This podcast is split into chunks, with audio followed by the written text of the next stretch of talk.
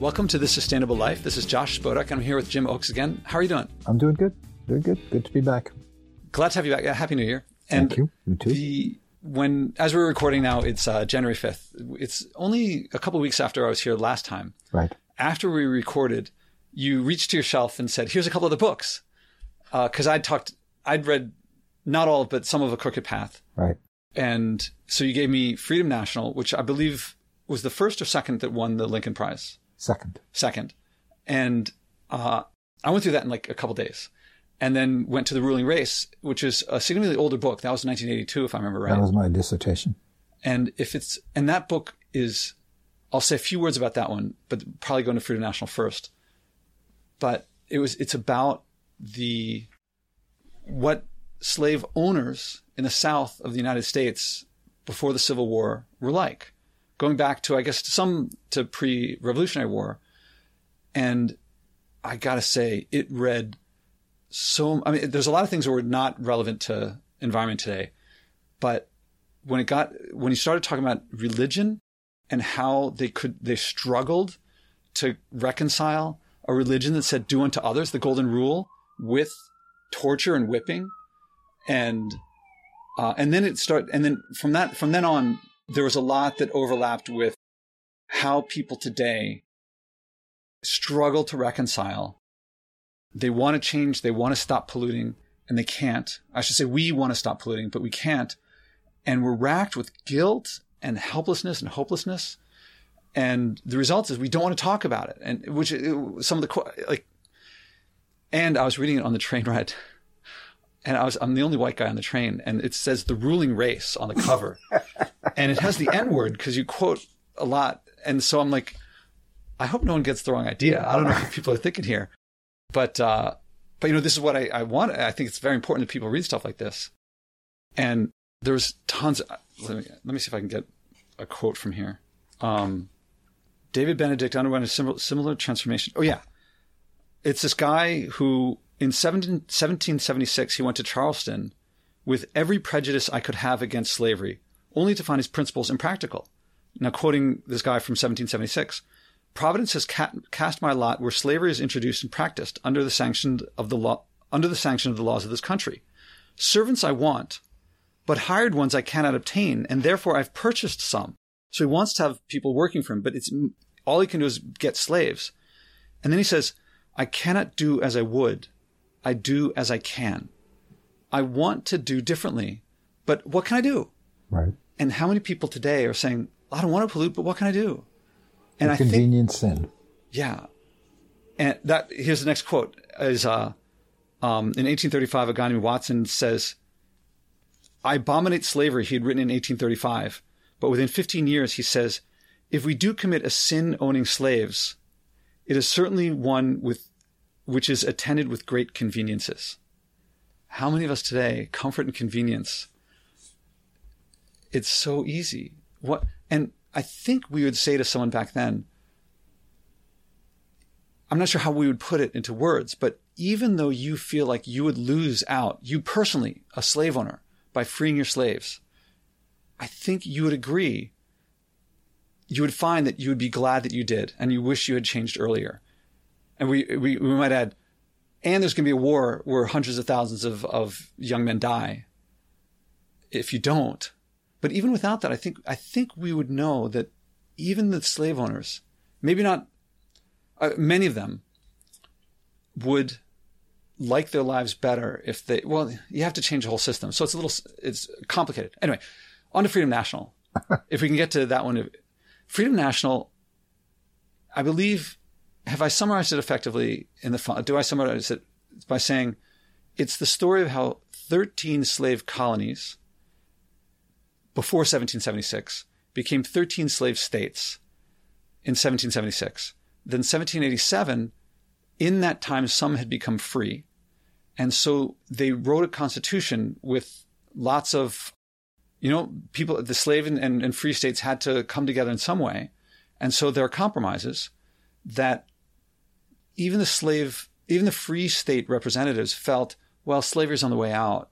So we'll allow this stuff, uh, but it's going to go away. And then, uh, by dint of, of maybe, maybe the cotton gin mainly, slavery got extremely powerful. So that so now we have ha- the end is I think 36 states were free states through the 13th Amendment, and that that journey of this incredible rise to power of slave owners and then there's the Republican and pre-Republican Party, the Republican Party and Lincoln.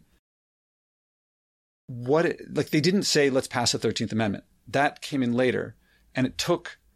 In one way, it's they had two plans of emancipation through military if that were to come up, not and to, not knowing that there'd be a civil war. Although everyone saw a civil war coming, it seems.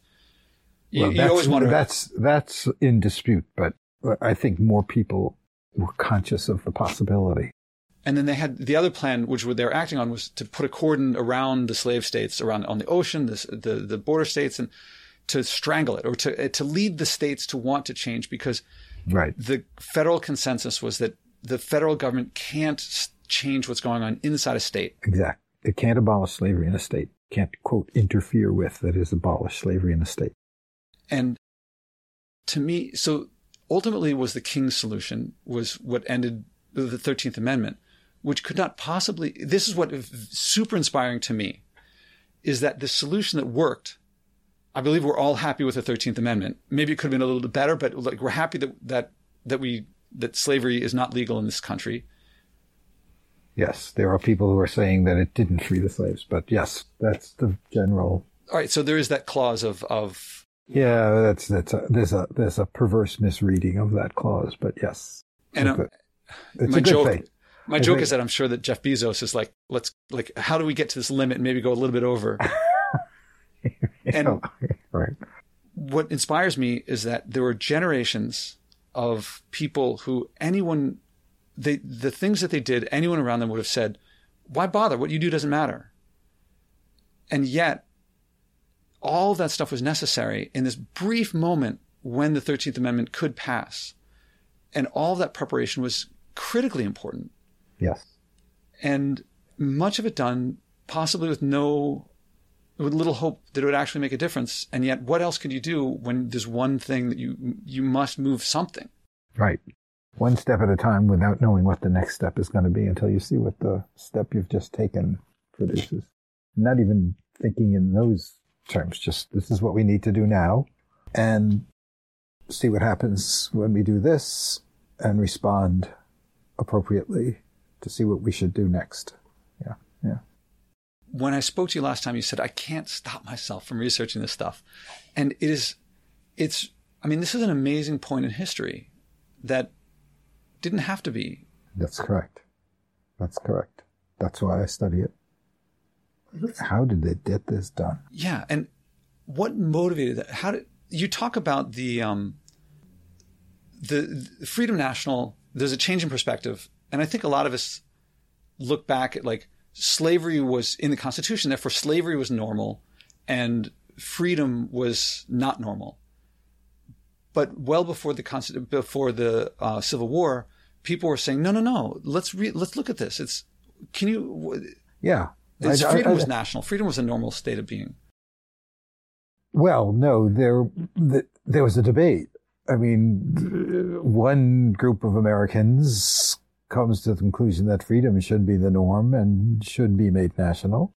And as that becomes more and more influential in American public life, in American politics, the counter argument becomes uh, no, the Constitution absolutely protects slavery as an unquestioned constitutional right of property, and therefore it it must be protected in the territories we must allow slaveholders to go into northern states and cities and countries and collect their runaway slaves. We have to do everything to protect slavery. So it's two very different visions. One looks to be making slavery national and the other looks to be making freedom national. And that's the, that's what the Civil War ends up being about.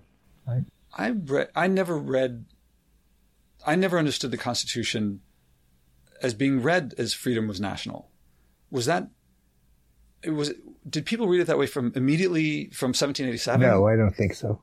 No, I I don't think they they did read it that way because I don't think they felt, to some extent, they didn't feel the need to read it that way. I don't think the people from the, the South Carolina and Georgia felt that the Constitution was designed to make freedom national. They wouldn't have signed on to the Constitution otherwise. I think people read the Constitution differently, and uh, the the more pro-slavery people read it as a pro-slavery document, and the more anti-slavery people saw all sorts of. They recognized the compromises that were made, but they assumed that the slave economy was dying and would eventually disappear the same way uh, the way it had been disappearing in the north one state at a time you know and you know eventually all the estates would do what the founders supposedly intended which is to abolish slavery everywhere. So i don't think it's i don't i don't think the idea of freedom national comes into play until after, really, after, at the earliest after the Missouri crisis in 1820, when you start seeing the first indications of a kind of national program, what I call the anti-slavery project, to you know uh, have the federal government undertake a series of policies that were designed to put slavery on a course of ultimate extinction, as Lincoln said. Uh, it really doesn't show up the first time you see it as a as a real political project is 1840 with the Liberty Party like that. But it's uh, so Freedom National as a project doesn't get articulated that way really until the 40s and 50s, the 1840s and 50s. So I don't think I don't think the Constitution did that. So they had to look at it and figure out how can we interpret this in ways that work for us. That well, I'm not sure it was as as utilitarian as as that. I mean, there are ways in which people did say they made arguments to the effect that, that you know the document is designed primarily to protect freedom. There are exceptions in the Constitution that were necessary in order to create a unified nation. Uh, but if freedom is the rule and slavery is the exception, in the Constitution, then the Constitution should be consistently interpreted when issues arise in favor of freedom. Right. So there's one document with everyone agrees on the words, and yet some people read it. I mean, there's this latent for a long time division of how people are reading this thing, and right, the, and those divisions get articulated with increasing sophistication and clarity and polarity on both sides. They're responding to each other, right? The, the northern anti-slavery folks are beginning to say uh, slavery, the justification, say, for slavery's abolition in Washington, D.C. is that freedom should be the presumption anywhere the Constitution is sovereign.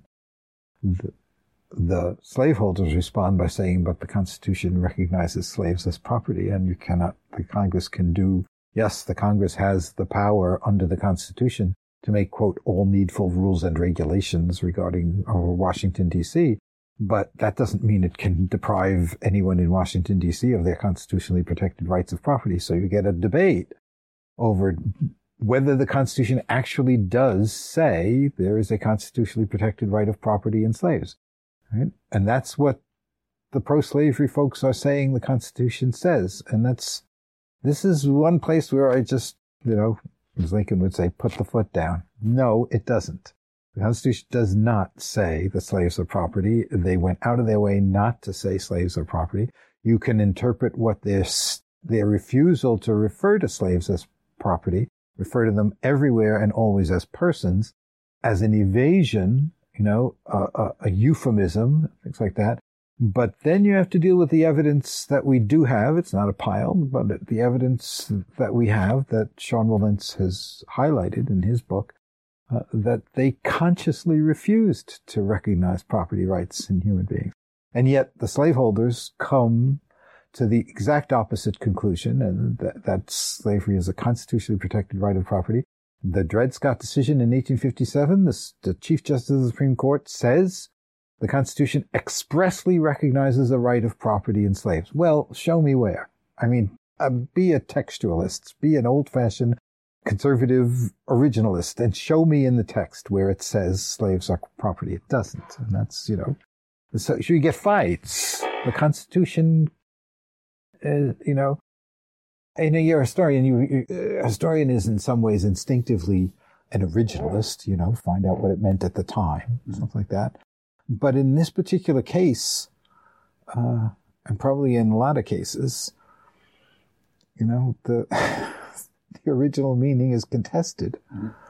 right? And so what it uh, it's contested right from the start. It's interpreted differently by different people. It allows there are certain ways in which it allows anti-slavery to flourish, and certain ways it uh, it protects slavery, you know, or recognizes slavery. So, going back to if the roots are in the 1820s and maybe it started picking up in the 1840s, I'm trying to think. I'm trying to put myself in the minds and the hearts and minds of people. Uh, you know, the the final outcome is very far off, and maybe never. Right. And yet they're still working. What's motivating them? What's the? Are they? I mean, there's a lot of them, uh, but how are they working with such little expectation of success, maybe within their lifetimes? Have you gotten in their heads like that and their, their hearts like that? Well, there, you know, who are they? There's a lot of, yeah. Uh, certainly, you know, there are, there are uh, a small group of people who are absolutely motivated by this desire to rid the country of the stain of slavery. And they, they, they're small in number and they push. And in the process of, and they're people we don't really know. They're not William Lloyd Garrison. They're Charles Miner, you know, who was in Congress in the 1820s and kept introducing bills for the abolition of slavery in Washington, D.C. and the abolition of slave trade in Washington, D.C. and stuff like that. And we don't know much about him. You know, there are abolitionists like Benjamin Lundy who are much less well known, who in some ways are far more influential than than Garrison was, uh, who who said, you know, the Constitution doesn't allow us to abolish slavery in a state, but it does allow us to ban slavery from the Western territories. It does allow us to, we are, as states, allowed to protect the due process rights of accused fugitives in ways that upset and the slaveholders because it thwarts slave catching and stuff like that. It allows us to regulate the domestic slave trade, maybe ban it, the, the, the sale of slaves over across state lines. Certainly, you know, it allows us to do all these things, right? And he's the first person to articulate that vision that's going to become Freedom National. It isn't when he says it, but, you know, uh, starting with this question of slavery in Washington, D.C., which grates on a lot of people, and a lot of Northerners, because that's what we're responsible for. We can't help that the slave states have slavery.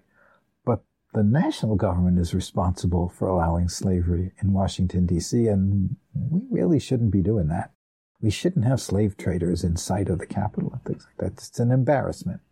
And so that's the entering wedge in some ways of the issue. That's what Charles Miner is pushing for in the 1820s, late 1820s. And if you get a petition campaign, he, in 1828, he did this campaign to send petitions to Congress and ask for this. And it really picks up after 1833 with the, uh, uh, uh, well, there's a whole, it's part of a larger thing that's going on in the late 1820s. There's an evangelical Protestant revival across America and large numbers of women who are particularly in, influential in these churches uh, who can't engage in formal politics in the sense they're not allowed to vote, um, can petition. So you get petition campaigns originating from this evangelical Protestant impulse in the late 1820s calling for Sabbatarianism, close the post offices on Sunday and things like that, um, um, calling for the abolition of slavery in Washington, D.C., calling for a, a few things like that. So there's this it starts there. In some ways, that's a kernel, right? And when the anti-slavery, the American Anti-Slavery Society is established in 1833, this new, more militant approach, uh, uh, the second thing, the first thing they do is say, let's bombard the South with anti-slavery petitions and see if we can persuade these slaveholders to abolish slavery on their own. But the Jackson administration just squashes it. They literally start burning the pamphlets in the Charleston post office and won't won't deliver them. So the next thing they do is well, uh, sorry to. That's got to be a violation of of all sorts of things. Well, but, this is important. It is a violation. It is perceived as a violation, but the biggest violation comes with the attempt to gag the petitions because that's the sacred right of petition, especially because that's something that's the political that's the political wedge that women have. They can't vote, but they can petition.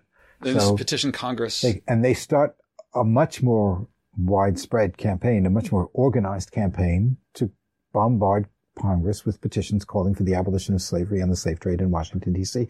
That prom- prompts the Southerners in Congress to demand that those petitions be gagged.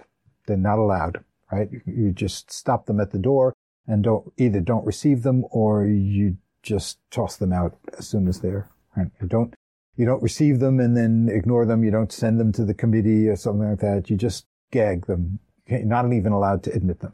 And that that really does, you know, grate on increasing numbers of Northerners. Like, we don't have the right of petition. I mean, everybody has the right of petition. It's petition comes from prayer. Everyone's allowed to pray. The lowliest people can pray. Even slaves can pray you know, um, to God and petition for redress of grievances. And so instead of silencing the discussion, which is the gag rule is supposed to do, it does the opposite. The, the anti-slavery people are watching this and they're saying, we have struck a nerve.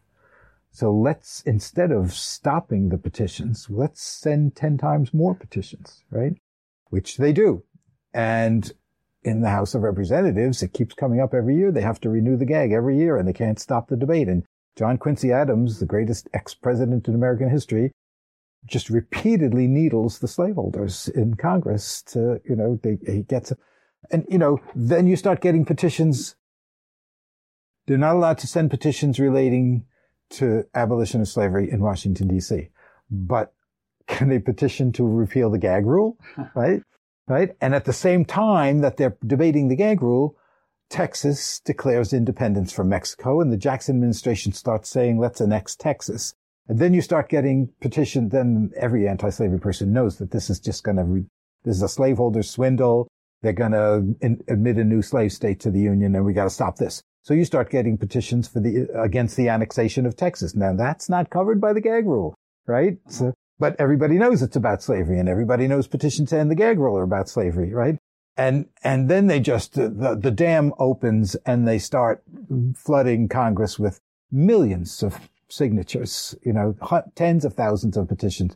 And they, they realize that A, the slaveholders are depriving us free Northerners of our sacred rights of petition. They're suppressing our free speech by not delivering the pamphlets through the mails uh, you know, they're trying to swindle us into having more slave states in the Union by this bogus annexation of Texas.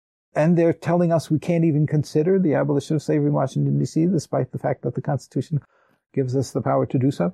So they start saying, you know, this isn't just about slavery in Washington, D.C., this is about slavery. So let's send them petitions calling for the abolition of slavery, the ban on slavery in the Western territories. Let's send petitions saying no new slave state should be admitted to the Union. Let's send petitions saying that uh, the domestic slave trade should be suppressed, right, and regulated out of existence. And so all of a sudden, in the late 1830s, the anti-slavery people know that they have struck a nerve. They are forcing the issue back into politics in a way that had been suppressed from politics. And boom, the whole thing explodes. The whole thing explodes. And by 1840, you've got an anti-slavery political party pushing for this. The, the gag rule is, and more and more Northerners are upset by this attempt to suppress these various petitions. And every year it comes up for a vote in the House of Representatives. More and more Northerners vote against it. The slave states are not growing as fast as the free states are. The free states economies are more dynamic. So after 1840, there are more free state representatives, right? And and in the early 1840s, they finally repealed the gag rule. And boom, the flood is, the, the floodgates are opened and you start getting calls for the, you know, no, no slavery in any of the territory we take from Mexico. You know, uh, the northern states are not going to participate in any way in the rendition of fugitive slaves. We want to, you know, so you start getting a full-blooded anti-slavery politics and nobody sat back in 1825 and planned this out, you know, but given their convictions, they sense, they know that if they can persuade Northerners, the increasing numbers of Northerners, that th- this is something they really need to be concerned about. That this is not just about the treatment of black people in the South that we have no control over. We might not like it, but we have no control. It's something that affects the kind of country we're going to be, you know, are we going to let the slaveholders run roughshod over us? You know, are they going to have control of the federal government? Are they going to continue to have, you know, are all the presidents going to be slaveholders? Are all, are all the Supreme Court justices going to be pro-slavery? Is the, is the Senate going to be dominated by pro-slavery senators because we're not allowed to admit a new free state unless we admit a new slave state at the same time? Like that. So they're, they're coming to see what the anti-slavery people wanted them to see that this is this is something that does concern them. The slaveholders would, you know, kept saying it's none of your business. It's none of your business. And yet everything they do to make it none of the northerners' business makes it the northerners' business. Right? If you're going to allow I mean, if you believe in freedom and you allow and you want and you believe government should protect life, liberty, property, then if you allow a blatant opposite of that, it can't a divide. Uh, it can't stand. It, it's it, yes. it can't. You can't contain something like that. Well, that you certainly couldn't contain that because it went to fundamental questions about what kind of country the United States was going to be, but also fundamental questions about who was going to rule the country. Are we going to let the slaveholding class rule this country and shove their laws and policies down our throats? Or are we not? Are we going to have a society based on formerly free labor, which has benefits that we like? You know? I want to stay talking about slavery and abolition, but I do want to frame how I'm looking at all this is that to me, pollution hurts, it deprives people, others, of life, liberty, and property. It's yes. So in the case of slavery, there was um, in 1787 there were compromises made because they saw that there was this conflict between the free states and the and the and the slave states. Yes. What they did, what they could not possibly have foreseen, was the invention of plastic, the strip mining, and, yes, and that's correct. They couldn't have seen. So here's a place where it's absent. But to me, there's like, um, if there's pollution, what's the opposite of pollution? The clean, uh, clean national. Yes. It's a different situation where yes. they didn't foresee something so there's no there are no compromises made because they didn't. There was no sense that you could have PCBs in the Hudson, so they didn't. They didn't say like we'll allow pollution for 21 years. On the contrary, they they they come to this. Some of the moral convictions they they have at the at the moment of the nation's founding would seem to be amenable to some kind of conservation efforts. You are the stewards of the earth, and you, you know, God gives this to you not to despoil, but to. So you see that there's, like, you can see, like you can see that. You can national... see that. You can see that, but mostly, mostly, it seemed to me it went in the other direction. That is the the a justification right from the 17th century on for uh, dispossessing native peoples was that you know God gave us this land to improve. And if you fail to improve it, you've forfeited your right to it. We come here from Europe intending to improve the soil. You don't, and we. Well, they're wrecking uh, it all over the place. Yeah, right. Of- right. So, so there is that element also. That so there's in that sense there's in that sense there is a conflict. Right? And so I don't want to get into it yet because I do want to get you together with the past guest okay. uh, Michael Hertz, who's the uh, the constitutional scholar, right? Um, to talk about how to apply it. But I, I want to learn more about the slave situation. Okay. You were talking about the gag rule and petitions, and I feel like as big as that was, there's a, the phrase that was in my mind reading Freedom National was kitchen sink. I felt like, what, what, what can we do? What? Is, that possible? Let's do that too. Yes. Let's do that. Let's do, and Yes. So you're talking about the people acting, but then the politicians were also figuring things out, especially the Republicans. What can we do? And, you know, and will this work? Right. And it, let's try it. Yeah. yes. Let's give but it a shot. in the context of, uh, of certain, certain very profound changes in American life and society that are different in the North than they are in the South. I mean, in the South, the cotton economy is booming. It goes through cycles of boom and bust as commodity markets do.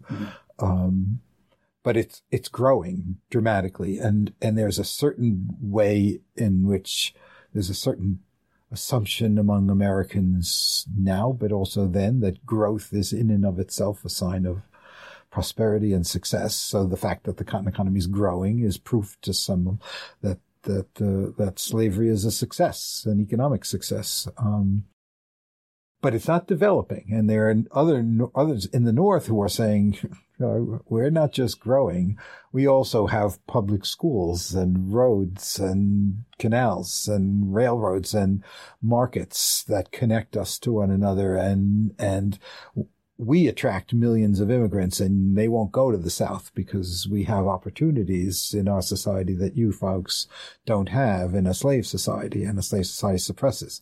And, and the North outpaces the development of the South and Northerners come to see this and rely on this for an anti-slavery politics to succeed. That is, we're going to win. You know, we're eventually we will be so overwhelming in the House of Representatives because slave economies are doomed and we're going to shut it off, right? And it's not going to be able to expand.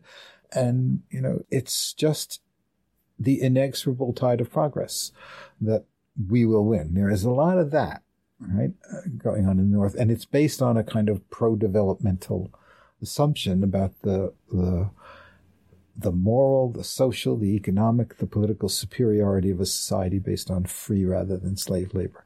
And, and that seems to be working.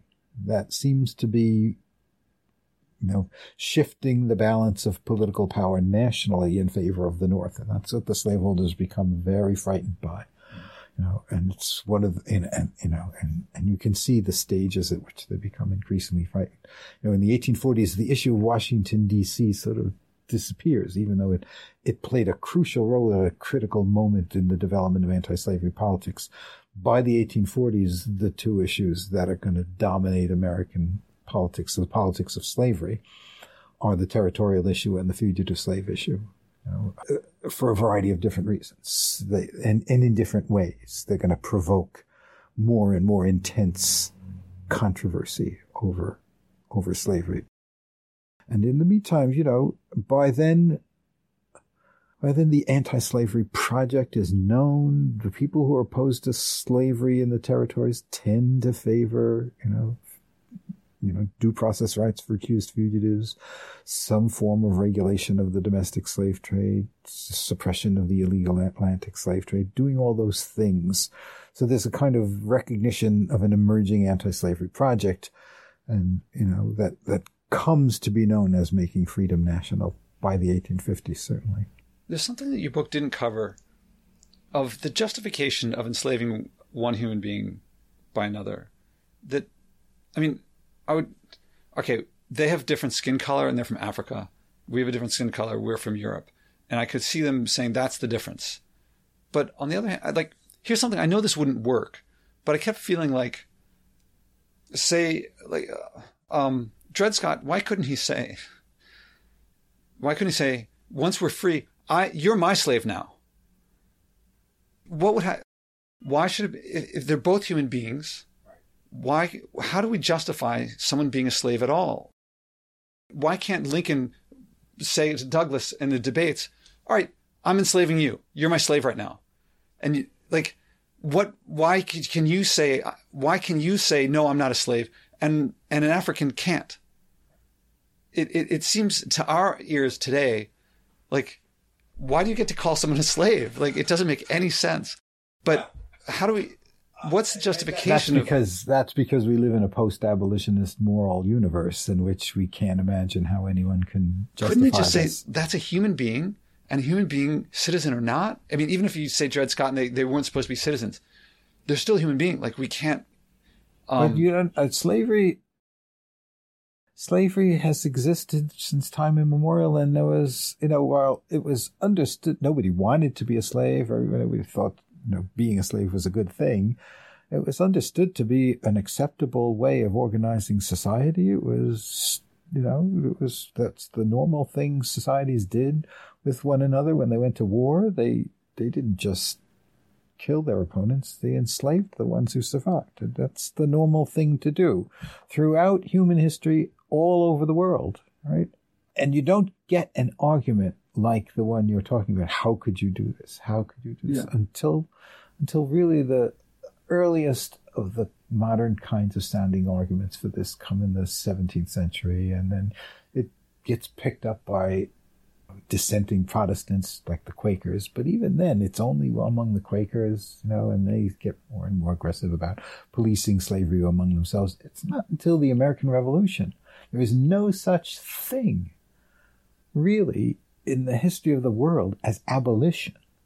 Right? Slavery is so bad, we need to abolish it until the American Revolution. it occurred to me that it wasn't that bad until I, I think here's something that's been in my head for a while. I think since reading um, ah, what's his name, um, Capitalism and Slavery, uh, Yeah. Eric, Eric Williams. yeah, that he points out that slavery led to racism. Yes. That slavery before wasn't particularly racist, but for economic reasons, Yeah. when and, I mean you have a large number of slaves, you have land the the absentee landlords are running the show, and so they can't see the cruelty. So the cruelty grows uh, huge bounds, or the, the magnitude of the slavery increases. This is the point, you know, this very smart historian up at Columbia University made this point years ago, right? The slaveholders did not enslave people in order to create white supremacy. They enslaved people to grow tobacco mm-hmm.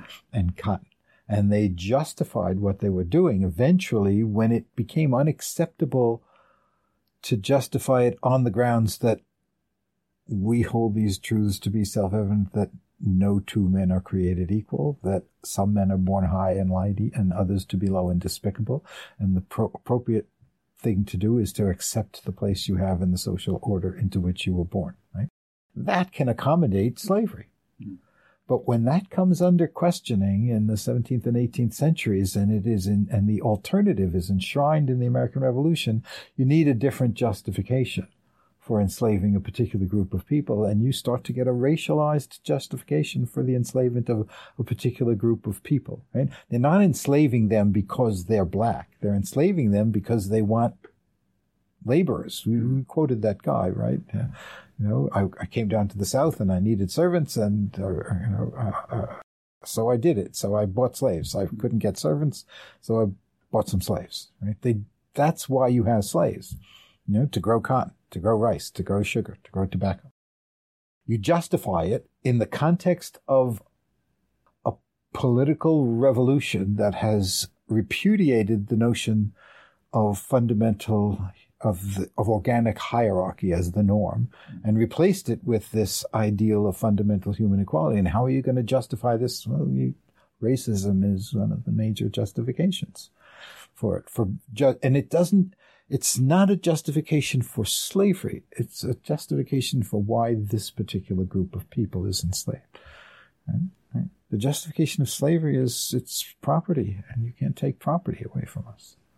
You know, slaves are property.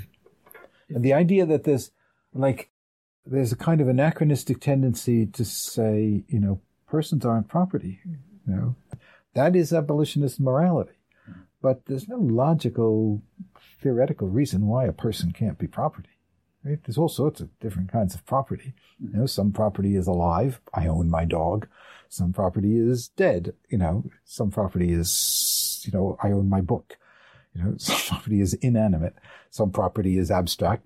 The dollar bill is a, an abstraction, right? Right. But some of it is concrete. You know, the concrete patio in my backyard. It's concrete and I own it, right? There all sorts of kinds of property and you can make human beings property and recognize that they're human beings who are my property, right? Mm-hmm. It wasn't a problem for the slaveholders to recognize that the slaves were human beings and they were their property, right? It's only abolitionists who start saying you can't, a person can't be property. And we think that. Right? How can you make a person into property? Yeah, it's like it's like mind bending now to try to view yeah, We can't way. imagine that because we live in a, a moral universe that has been transformed by abolitionism, right? And we we find it completely unacceptable. Now, a lot of stuff in the Civil War, they tried to look in in the the laws of nations for what's allowed or not allowed. For example, in um, well, lots of things. Well, the laws of nations must have allowed to capture. I mean, now we have the Geneva Convention, but could you you took prisoners of war and you can enslave them? I mean, that happened for thousands of years. Could Lincoln have said, "When we capture your soldiers, we're going to enslave them"? Like you, you think slavery is so good? All right. The laws of nations. You, you when you capture someone. Yes. Well, at that point, uh, uh, in the 19th century, especially by the 19th century, racial ideology is so. Yeah, they couldn't imagine a white person being enslaved, right? Yes, that the idea of enslaving white white people, enslaving white people is just so it's unthinkable. to, and yet, most people. yet historical. Yeah, comment. historically, of course, I mean, they always were. No, listen, the, uh, Africans enslaved Africans, right? They, they, they, Americans, Europeans didn't go to the coast of Africa and enslave Africans. They went to the coast of Africa and purchased Africans from a- Africans, right? Because Africans, Europeans enslaved Europeans. You the know, word slave comes from Slav, which is European. Yeah, yeah. you know, I mean, theoretically, you're not supposed to enslave your own kind, right? Muslims aren't supposed to enslave Muslims, Christians don't enslave Christians and things like that. Is that, but that's a kind of vague moral injunction. That's one of those things that's, you know, what do they say? It's, it's honored in the breach more than the, uh, the actual reality of things. But, you know, yes, there is, uh, slavery isn't racial until the modern world, isn't racialized, right? Until the modern world when you invent this concept of race, you pretend there are things in the world as different races, and then you say these people are of a different race, and therefore, and then they are, as a race, particularly suited to enslavement. I've read a lot of accounts of uh, that when Europeans first came to North America, they tried to enslave Indians, but the Indians were they weren't hierarchical, and so it didn't work very well. So they brought Oh, it's not that the Indians weren't hierarchical. They, they, they would walk away. They lived, yeah, they lived in the woods right beyond the village and they could get away. It was hard. You couldn't enslave them for that reason. But Indians enslaved Indians. Yeah. There was slavery among the Indians. They had those kind of notions of hierarchy too. You just couldn't keep them. They, they yeah, it was impractical. Plus they died. You know, they died of European diseases uh, yeah. and things like that. So then the Europeans brought Europeans over. I would guess. I mean, the British brought British and and, and but not as slaves. And, they brought them over as indentured, indentured servants. Mm-hmm. And you, theoretically, you have to volunteer for that, right? You have to be so desperate, you know, that you volunteer for that. Um, and there's a, an end of the term. Yes, it's principle. five, six, seven years, and, and, and it's over. So that's that's the problem with indentured servitude. Uh, it puts itself out of business. You have to keep on importing more and more. The thing that's different about African slavery in North America. Not everywhere, but in North America is that, you know, the growing season is short. It's not tropical. They don't die the way they do in the sugar colonies of the Caribbean and stuff like that. So you don't have to keep importing them. They start reproducing on their own. You know, the, the slave plantations produce enough food to keep them, you know, adequately nourished and stuff like that. So you get a self-reproducing slave population in the United States that isn't the case in other places, so they don't have to keep importing slaves and things like that. And because it's perpetual, the, the double perpetuity of slavery, right? You are a slave for life and your children inherit the perpetual condition. So it's, so that, that combined with the self-reproducing nature of the American slave population means that the population of slaves can increase dramatically without relying heavily on the Atlantic slave trade. So, the the U.S. gets four and a half percent of all the slaves on the Atlantic slave trade. You know, of the ten or twelve million, right? only only four and a half percent or so come to North America. right? But by 1860, there's 4 million slaves in North America and there's 2 million in Brazil, which got the most slaves and less than a million in Cuba. That they, they got far more slaves, but their slaves died. They worked to death. They worked to death. There was large scale manumissions in that society that didn't happen in the United States and things like that for a lot of reasons. But yes, mostly they don't die. They don't die. Now I want to jump to the 13th Amendment Okay. and all this kitchen sink stuff is setting things up. No one could have foreseen. I mean, war is crazy. I mean, no one knows what's going to happen. The fog of war was. No one could have anticipated, and yet all these things were happening that made it possible just barely. And yet, you know, chance favors the the prepared mind. It's having done all these things made Yes. it possible. Yes, no one could have imagined it. But on the other hand, the fact that the, the Republicans come into office committed to the ultimate extinction of slavery meant that the as the various contingencies of war occur, their responses to them reflect their anti-slavery convictions. War, as you pointed out, the the normal thing to happen in war is mass enslavement. And there's evidence of that normal process during the Civil War. That is, when the Confederates invade Pennsylvania uh, in the Gettysburg campaign, they go through the town of Gettysburg and the surrounding countryside, round up free blacks, and send them to the South as slaves. That's normal. That's the normal. Uh, that's what wars do. But it's not what happened mostly during the Civil War. In the Civil War, something peculiar happened. The, the Union armies went into the South and freed people instead of. And why are they doing that? They're doing that because they're told to do that. Because the Northerners come into this war with the sense that slavery is the cause of the war. They're angry at the slaveholders for causing this war. And they're inclined to do what they're told that, right? The slaves come into your lines. You don't send them back, right? And that creates the conditions for the gradual radicalization of anti-slavery politics dur- over the course of the war. You start by not t- sending them back. Then you say if they come within Union lines on their own, uh, they'll be emancipated. And not only will they not be sent back, they're freed. And then you say it's a crime for anyone in the Union Army to actually in any way participate in the re- return of fugitives to their owners. Then you pass all those laws. You ban slavery and abolish slavery in Washington, D.C. You ban slavery from the territories. You get, you get the treaty suppressing the Atlantic slave trade finally and fully and things like that. You do all the things that the anti-slavery project did. But then you got a war and the war says, the war powers say, yeah, we can't interfere with slavery in peacetime. But during a war, we're allowed to emancipate. You know, the British did it during the American Revolution, they, and we accepted that in the treaties that ended the American Revolution. We accepted it again in the Jay Treaty. We accepted it again when the British did it again during the War of 1812. We accept that in wartime, the federal government can emancipate slaves in an effort to win the war or suppress a rebellion.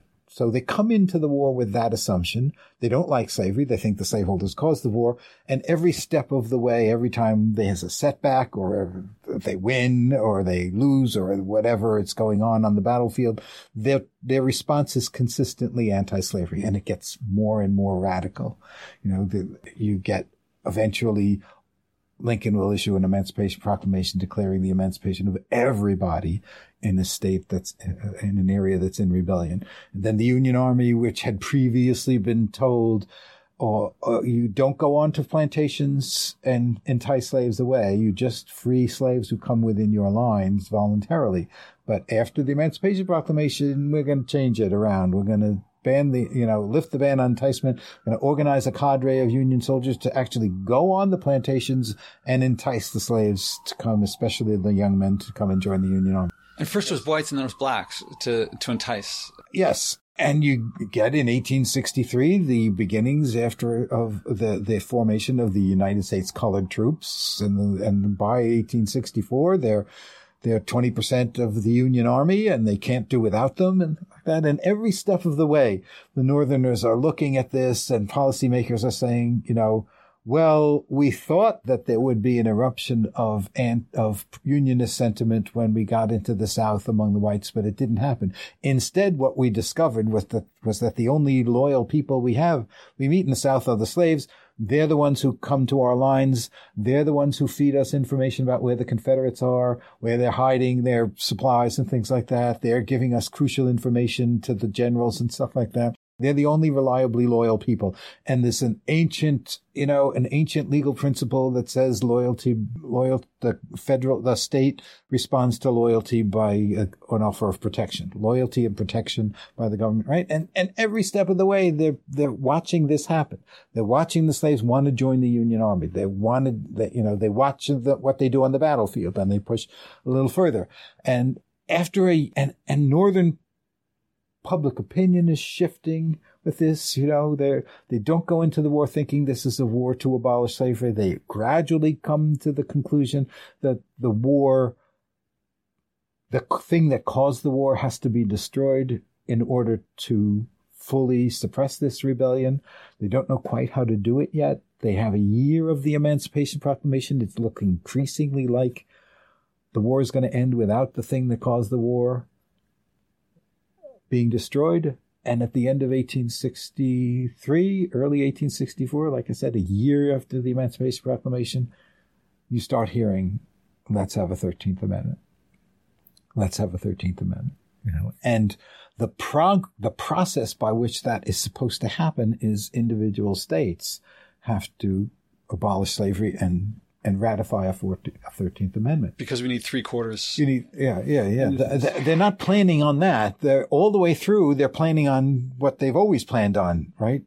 Getting the states to abolish slavery. But now they got a war. And now that Lincoln can be saying to those states, you know, you better abolish slavery on your own because it's going to be destroyed by the friction and abrasion of war, he calls it, right? So he he starts by pressuring those border states that they always thought that the abolitionists always thought would be the first to go, and it turns out they're not the first to go. They're like the last to go, right? But after the Emancipation Proclamation, he starts saying to the slave states, you know, you should abolish slavery, you know, and so Arkansas abolishes slavery, the first state since New Jersey to abolish slavery, the first slave state to since New Jersey to abolish slavery, and then over the course of 1864, it's Arkansas the rump state of Virginia, Maryland, Tennessee, Louisiana, they all abolished slavery and, and Missouri. It's under heavy pressure. It's not just he's like, you know, you should do well, this. Well, there's like, internal pressure. There's a social revolution going on within these states. The anti-slavery forces are radicalized by the war as well. And there's pressure from Congress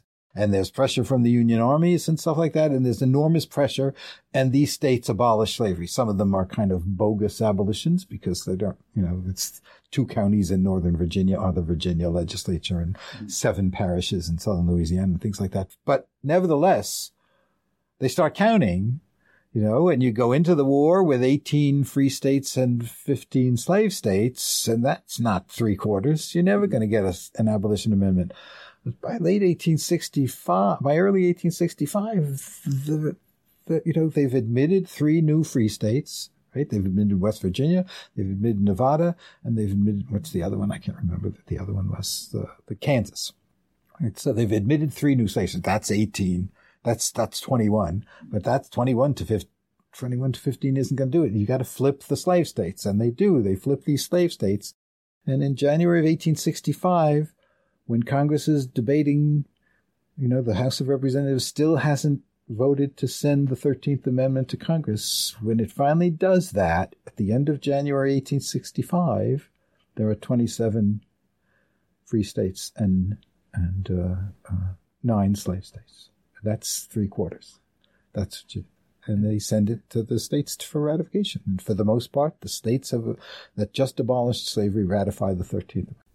and the language of the of the Thirteenth Amendment, it's just it's the same as previous things. Yes, like, they're they're just taking it from the the Northwest Ordinance of 1787, which touches their abolition amendment to the founders. Right, the the founders in the Continental Congress passed the first anti-slavery legislation that says slavery shall be banned in the Northwest. Neither slavery nor involuntary servitude shall exist in the Northwest Territories except as punishment for crime whereof the person has has been duly convicted, right? And that they repass that in the very first Congress under the new Constitution. The states that begin abolishing slavery in the Northwest Territories use that language, anti-slavery, all, eh, in, it's in the Wilmot Proviso of 18, uh, you know, in the 1840s to ban slavery from the territories acquired from Mexico and things like that. So it, that Northwest Ordinance becomes the link that anti-slavery people use to say, we're not doing something the founders didn't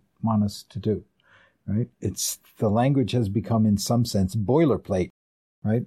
But when they're confronted by Democrats in Northern Democrats in the Congress saying this is an unconstitutional constitutional amendment, this is a violation of everything the country stands for, they can say, but Congress passed this in 1787 and it repassed it in 1789 and every state has passed this ever since and it's been it is part of the American tradition. We are not doing something out of the ordinary here.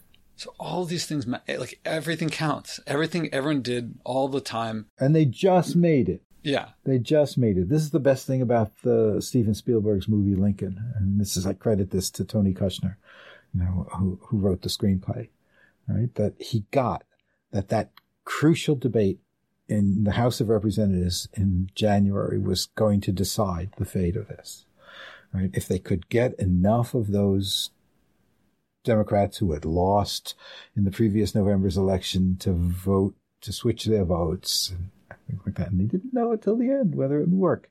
Probably would have worked anyway because the new Congress would have come in with enough votes anyway. But still, they had to get it through. The North had won the war. They were going to win the war, but it's not clear that. Well, if the war had ended before the new Congress came in, they might have said, oh, we got peace. Well, that was part of the rush to get it through before there was anything like a, a surrender by the by the Confederates, because that might have stopped. Because again, always the justification, right until the end, uh, for abolition is to suppress the rebellion.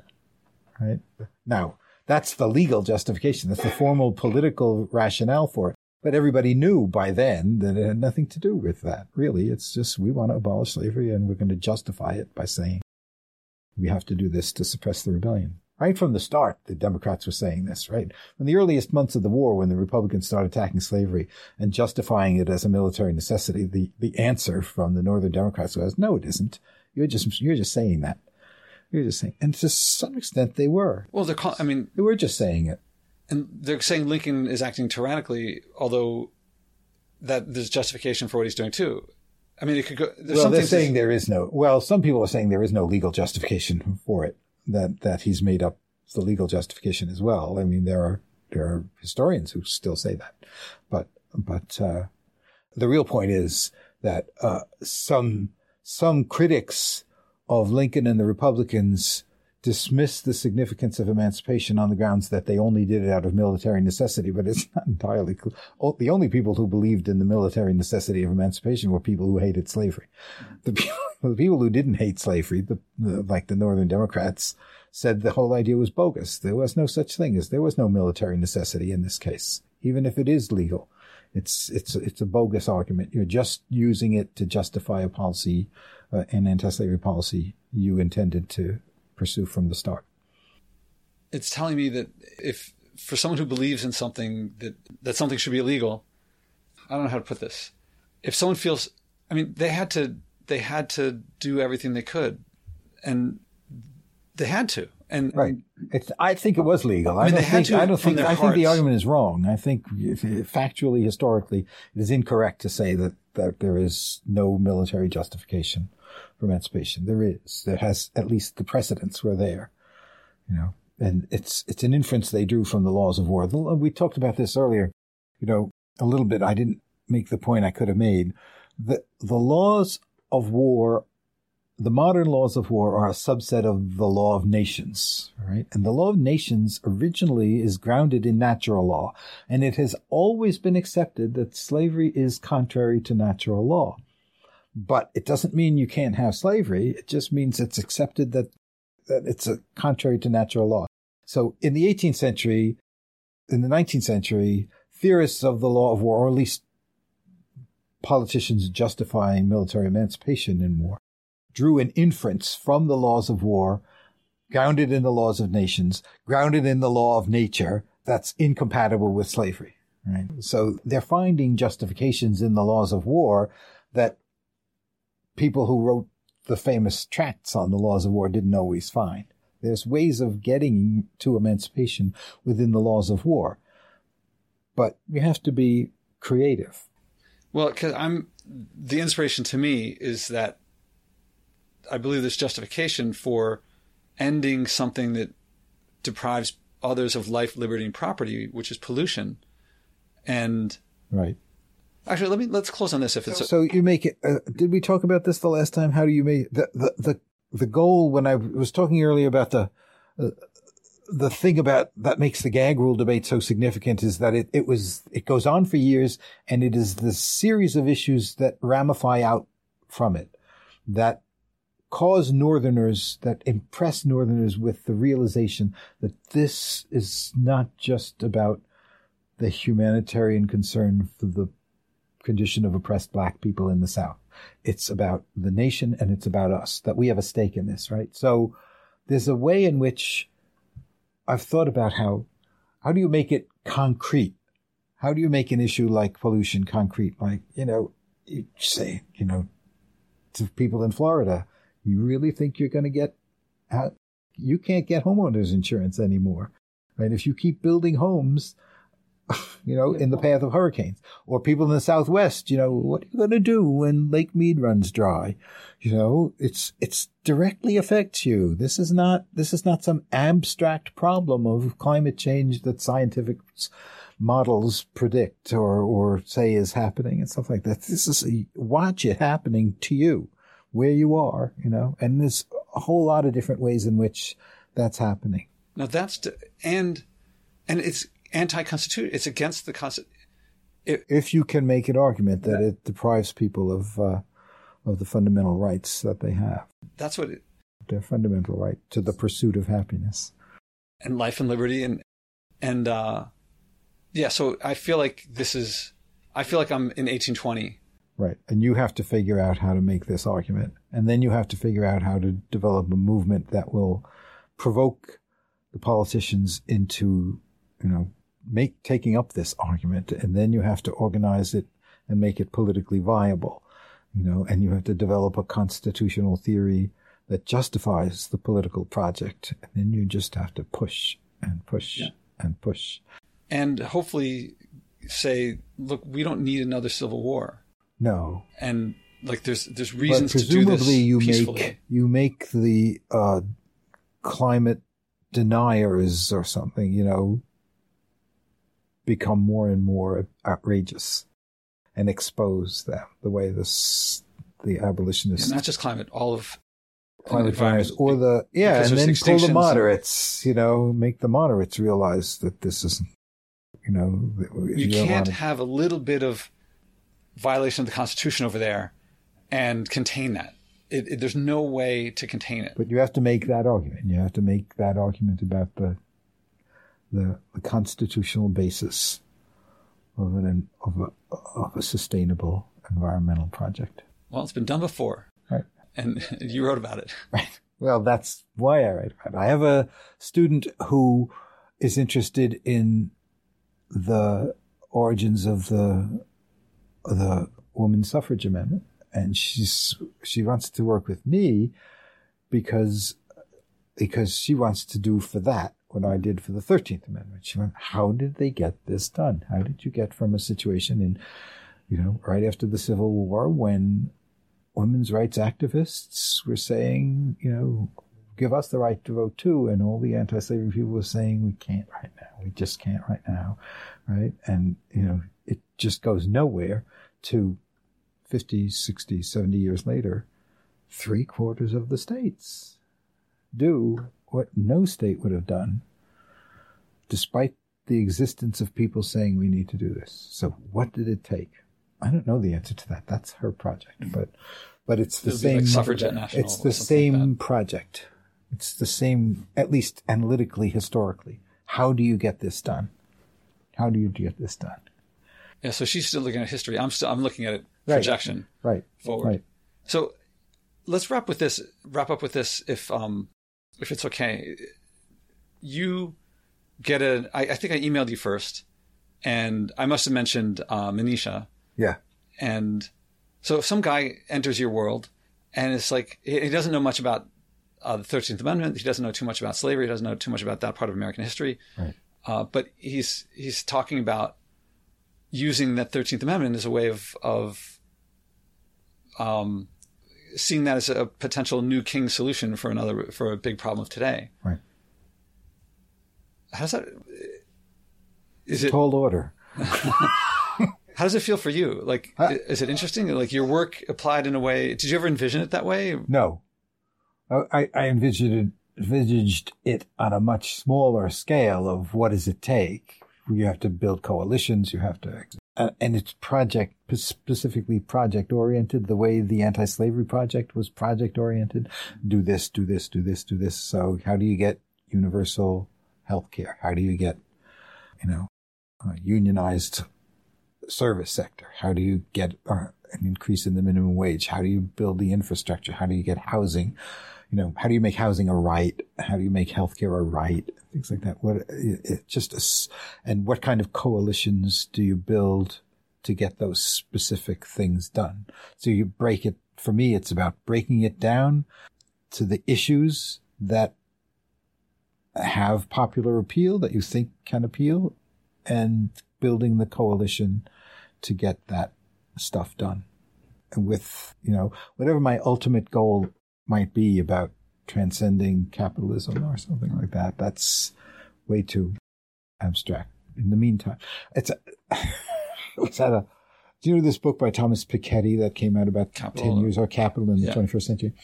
So when that came out, it was a big deal and we had a, a, a big thing at the graduate center here, monthly meetings over the course of a year to discuss the book. Different people would come in and, and one of my colleagues, a Marxist, came in and gave one of the talks and was saying, you know, oh, Piketty has this pie in the sky idea about uh, a, a global wealth tax. We're not gonna, you know, we're never gonna get a global wealth tax. What we really need is the overthrow of capitalism. The guy behind me, sitting behind me says, in the meantime, I'll take Denmark. Right. So that's the way I am. You know, okay, I'm a socialist. You know, in the meantime, I'll take universal health insurance, you know, health care and, you know, housing as a right, those kinds of things. You know, give me those particular things. And then I'll worry about later on about the overthrow of wage labor. so, you know, that's what I get from what I do. The 13th Amendment clinched it at a critical moment, but it wasn't the project all along. You know, it, it came along. So I don't know how it would end if we got my project. You know, and part of the project has to, would have to be, you know, all of these things have to be done in the context of the degradation of the environment, you know, and the sustainable use of our, of our resources. So it would be part of the project, just as, you know, uh, there's, there's lots of things that would be part of the project, uh, allianced with the project. You know, the project has to be anti-racist. It has to be feminist. It has to be environmentalist and things like that. It has to be all those things. But, but my project is this. Your project is slightly different. It's not incompatible with my project, but it's, you know, in any case, that's how I've been thinking about what I do as a historian since 20 more years. And so you have your. I mean, is it? Did you anticipate someone saying what you've been doing is apply? Did you anticipate it could be applicable in the way that I hope to apply it? Not that specific way. No, I never imagined such a thing as a as an amendment to the Constitution banning pollution. It never occurred to me that that would be the way to go about it. That since, especially in my formulation of it, that there were certainly people like you, let's say Henry Stanton, you know, pioneering abolition, who is imagining that in the late 1830s, you know, but it's never part of the project because it's incompatible. It's not incompatible. It's just inconceivable given the, the the arrangement of the states and the number of states it would take to do that. But he was imagining something far off, and in the meantime, he'd take Denmark. he'll he'll take all these other things. So I'm like Stanton in 1837 or 1839. Yeah, right. And the oh, I was going to say something. Um, Stanton pollution. Oh yeah, I, I. If you go to my webpage and you go to the bio, it says my mission. So my mission is to is to help change American and global culture, to embrace sustain, to see sustainability as something that would improve the, their lives, not deprivation and sacrifice. Right.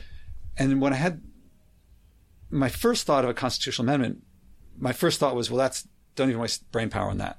But it kept sticking with me, and I don't know how to I don't know how to get across the finish line, which is what makes Well, the finish line is the finish line. Finish line is the finish line. yeah. So I, some things that make more sense the more I think about it is how to enforce it because What because you can't it? hide. We just break down what Oh. it is Okay, into so how a to set define- of policies that you want that will get you to what you want, right? And well, what I'm realizing is, was I going to change my mission statement to pass an amendment banning pollution? And then I realized I don't really know it well enough yet. And something that is, as I refine it more and more, it's more something like to, to help lead this country to where there's overwhelming support for such a thing Yes. and I don't want something. I I, I don't want to go around democracy. I don't want to uh, do stuff like I, I don't want to sacrifice democracy to get this. Even if someone's like, "Well, if you could snap your fingers," no, I would not do it No, that's right. because then we'd no, it undo it. It won't work. That's correct. And I also know that we could have overwhelming support for it, but um, I think it was Eric Williams was saying how much institutions hold on to well past their what they was any doing any good for anyone for. They will hold on like crazy. Yes. And so I know that there's lots of money to be made from burning mm-hmm. fossil fuels, and that will stick around for a long time. But there can, There are interests. yeah. So I want to create a world where So culturally or politically, however you want to frame it, you know, the the problem for the anti-slavery movement, for the abolitionist movement, wasn't wasn't to get people to think, get Northerners to think that slavery was immoral. Just as your problem isn't to get people to think that the environment needs to be protected. Most people would agree with that. The problem for the anti-slavery movement was to get people to think that abol- that that it was a priority to get slavery. And how do you get them to think about that? Think in those terms that it's a it's not simply a good, it's something that has to be done. my one of the main purposes of this podcast and really the, the video series that I want to create is to lead people from feeling like someone should act on this soon to I must act on this now for my reasons. But you you have to but you have to give them things specific doable things to act on. You can't say let's have a 13 an amendment. I don't think saying you the goal is an amendment banning pollution. It has to be do this, do this, do this, do this. And maybe maybe by the time they do all these things, you won't need an amendment. Well, the people that I, I with other guests, I haven't done it with you, but I think I described after we recorded last time with the Spodek method of leading people to share what the environment means to them Right. in a way and to and to dwell on it with them, so out comes something meaningful for them, something intrinsic, mm-hmm. and then I invite them to act on their values. So I don't tell them what to do. I lead them to where they come up with something, and because they've come up with it for their intrinsic reasons, Right. many of them come back and say, I'm really glad I did that. I want to do more. Right. It might be, I can't pick what they do because I don't know what will resonate with each person. Right. But I'm more oriented towards, you know, those, those, you have to be careful that you don't make the solutions can't be individualistic in the sense that, yes, every individual is going to have to come along. But it's, this is the thing the abolitionists were doing in the 1830s. Get it back into politics. Make it a political issue because ultimately, ultimately slavery isn't going to be abolished because you've persuaded the slaveholders that slavery is wrong and they should give it up. Ultimately, the state is going to do this. And you need policies. It's, uh, yes, you do have to persuade individuals that this is a priority and this needs to be done, but you have to give them something to do besides just a personal conversion.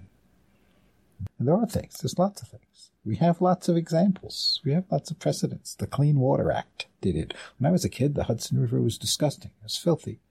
It's not anymore. It's not. Because we passed a law and made it, cleaned it up. And it's not just, you know, the air is cleaner than it used to be because they banned lead and things like that, you know. There are things, there, there are lots of precedents for doing and lots of other things. And like I said, the one I mentioned, I don't remember if it was before we went on the air, but just it, why it took so long for the government to ban plastic bags is beyond me.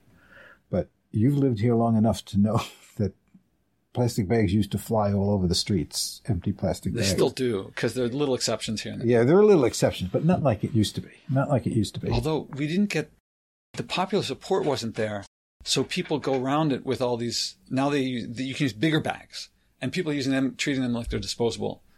So that's why I, yeah, yeah, I'm yeah, glad that still. I'm glad it passed, and we got to learn from it too. Yeah. Yes. Well, that's standard. That's the thing. Yeah, you get this, and then you see, well, this worked, but we need to do something else now. Yeah. On the political side and on the pub and the private citizen side. And Yeah, yeah, yeah, yeah. now I'm I'm dying to keep going. We're over an hour, and All right, I got to go home. yeah, and um, I mean, I hope to keep this conversation going, and It's great. I have to say, you know, not many of my fellow historians are as careful readers as you are.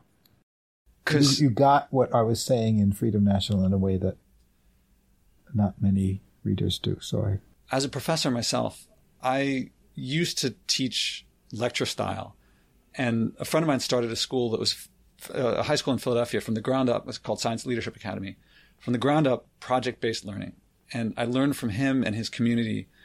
And actually, I got yesterday. I went to okay. I've been comparing uh, pollution to slavery, and I've realized there's a lot of colonialism and imperialism. And I went to the library just to look up a bit of like the difference between colonialism and imperialism and, and learn a bit more about them. Oh man, I was going to town on realizing how much, how relevant this stuff is to what I'm talking about. And slavery is just a piece of it, it's a big piece of it. big piece of it. But people go to a lot of places, some, some places living beyond their means. And they say, oh, there's stuff over there. Let's get that stuff. Now they start taking from some other place. And it's almost impossible for them to stop going for the labor of, of those people too. And Listen, it's tricky. Anti-slavery after the after the American Civil War, after slavery has been finally abolished in Cuba and Brazil, and the aftermath of the American Civil War, imperialists, the Brits would like justify imperial ventures in Africa on the grounds that they're anti-slavery. They would use their anti-slavery principles to justify invading and taking over colonies in Africa because they had slavery. So it's, it's, you know, imperialism is involved in the whole modern history of slavery and anti-slavery. and we are i think there's a lot of people out there in this country who are vehemently opposed to imperialism and colonialism and might not realize you don't get a cell phone without taking materials from some other place I'm, I'm trying to figure out how to describe our situation today Right. Where we are we're like we want more stuff we want some comfort and convenience and it needs more than we have it, like locally That's right. and them over there, let's get it. And it, it strikes me that you know Exxon does not buy its own products, That's true. and who's buying it? The people who are the rich people in the rich countries are driving the system. Well, yes, but even, yes, yes, it's, it's, you're never going to get, I mean, we're not going to go back to the Stone Age. You live in an apartment building, somewhere that concrete came from. Your solar panels came from somewhere. Your batteries came from somewhere.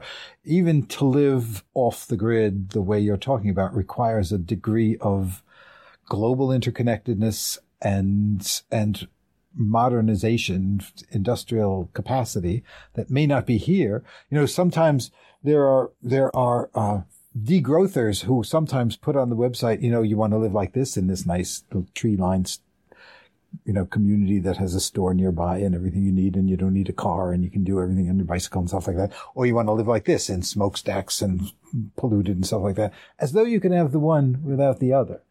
Although I do believe that You know, you know, you got to find ways of cutting that down. You know, because that is not yet independent of that. So for everyone listening to right now who's thinking stuff like that, that's I thought that too, and it's that's very important stuff. The most effective way to handle that is to do what you can. Oh, Teddy Roosevelt, uh, who he quoted someone else. Do what you can with what you've got where you are, Exactly. and Right. I do depend. Think globally, act locally. I depend on all these things, and uh, much less than before. Right. and I'm learning. There's this huge other branch, a whole other bunch of, of podcast guests that I've had of people who've lived among the Hadza, the San, the Kogi, the Tsimane, the Matses, and I'm far from sustainable. I'm far from sustainable. Right. But getting closer and realizing they're not living in the Stone Age, and we don't have to live like them to live sustainably. Right. And it's still beyond my horizon, but getting closer all the time. And the path is a joyful path. It is not. Yes, but uh, but again, again, I would just say it's something that you need to formulate policies that will make it that will incentivize people to live this way. Right? You you said it before. More farmers markets. Right? Yeah. You know things like that. More bike paths. More.